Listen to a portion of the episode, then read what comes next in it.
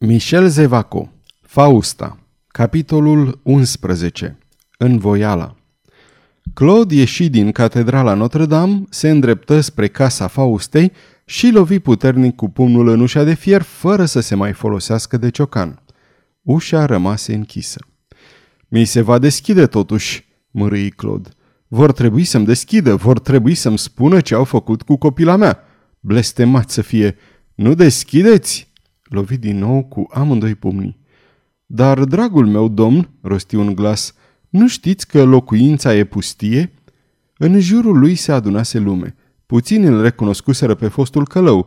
În momentul acela, un om, un cavaler îmbrăcat în negru, trecu printre oameni fără să privească în jur și, mergând cu un pas egal și rapid, pătrunse în căsuța învecinată, în hanul la teascul de fier. Omul acela nu-l văzu pe Claude și nici Claude nu-l văzu pe el. Descurajat de zadarnicele rugăminți, Claude plecă cu capul în piept. Se întoarse la locuința lui și începu să o cutreiere. Doamna Gilbert dispăruse. În camera în care dormise Violeta se vedeau urmele unei lupte. Din obișnuință, Claude începu să așeze toate la loc. Înșira cuvinte fără rost și strângea cu mâinile încleștate cele câteva obiecte care au putut fi atinse de Violeta. În cele din urmă, se aruncă în fotoliul unde șezuse Violeta, închise ochii și încercă să cugete. Asta-i, murmură el cu un zâmbet greu de înțeles. Asta-i ce dracu să mori, ce idee bună! Se ridică și alergă într-o încăpere în care probabil că nu intrase de multă vreme, căci toate miroseau acolo a mucegai. Claude deschise repede fereastra și dădu deoparte storurile. Lumina orbitoare a amiezii intră în valuri în odaie și lumină deodată securile ruginite, ciocane grele de metal și de lemn, cuțite. Camera aceea era depozitul lui de instrumente folosite în trista lui meserie din trecut. Într-un colț, colaci cu funii noi neatinse. Unele dintre ele erau gata pregătite, cu lațul înodat la capăt. Claude apucă una și tot în goană se întoarse în camera Violetei. Acolo încercă rezistența funiei cu mâini sigure și începu, cu multă grijă, să ungă funia în jurul lațului, apoi bătu un cui uriaș destul de sus în perete și agăță funia. Se urcă pe un scăunel și își trecu lațul în jurul gâtului. După aceea, cu o lovitură de picior, răsturnă scăunelul și se prăbuși în gol. În aceeași clipă, cineva apăru în pragul odăii și îl văzu pe meșterul Claude spânzurat. El trase pumnalul și tăie funia chiar deasupra capului. Claude se prăbuși de-a lungul zidului. Omul desfăcu cu aceeași hotărâre lațul și începu să-l fricționeze pe călău, care, după câteva momente, reîncepu să respire și deschise ochii. Bărbatul acela era tatăl Violetei, cardinalul prinț Farnes.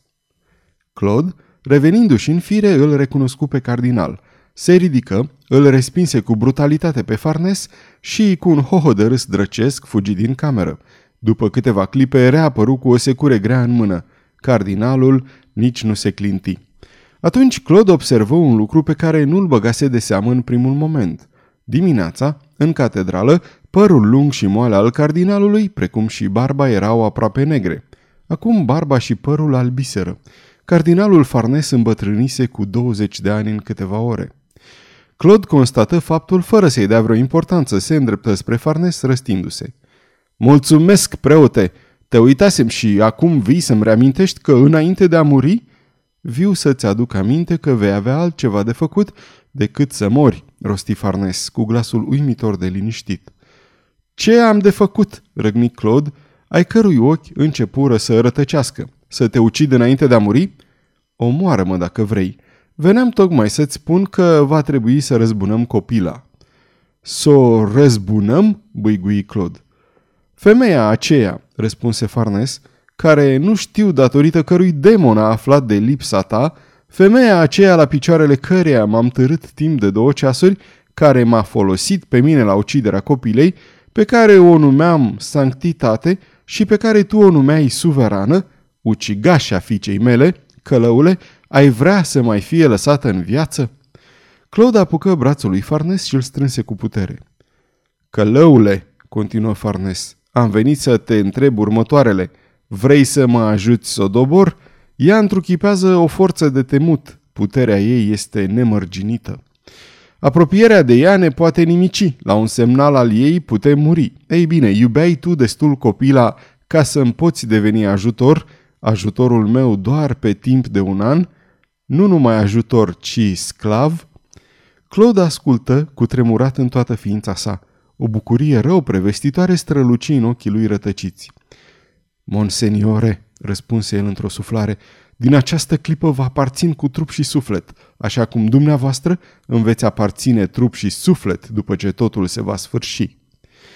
Cu o înfricoșitoare seninătate, Farnes se așeză la masa pe care se găsea un pergament și cele trebuincioase scrisului. În cazul acesta să schimbăm documentele necesare în voielii noastre, zise el. Pe o filă de pergament scrise. În această zi de 14 mai a anului 1588, eu, prințul Farnes, cardinal, episcopul Modenei, declar și certific într-un an, întocmai sau înainte de această dată, dacă femeia numită Fausta va fi moartă, mă angajez să vin înaintea meșterului Claude, călău, în ziua sau noaptea aleasă de el, mă oblig să îndeplinesc tot ceea ce îmi va cere și îi voi îngădui chiar să mă ucidă dacă așa va voi. Să am parte de o sânda veșnică dacă voi încerca să mă opun sau să fug.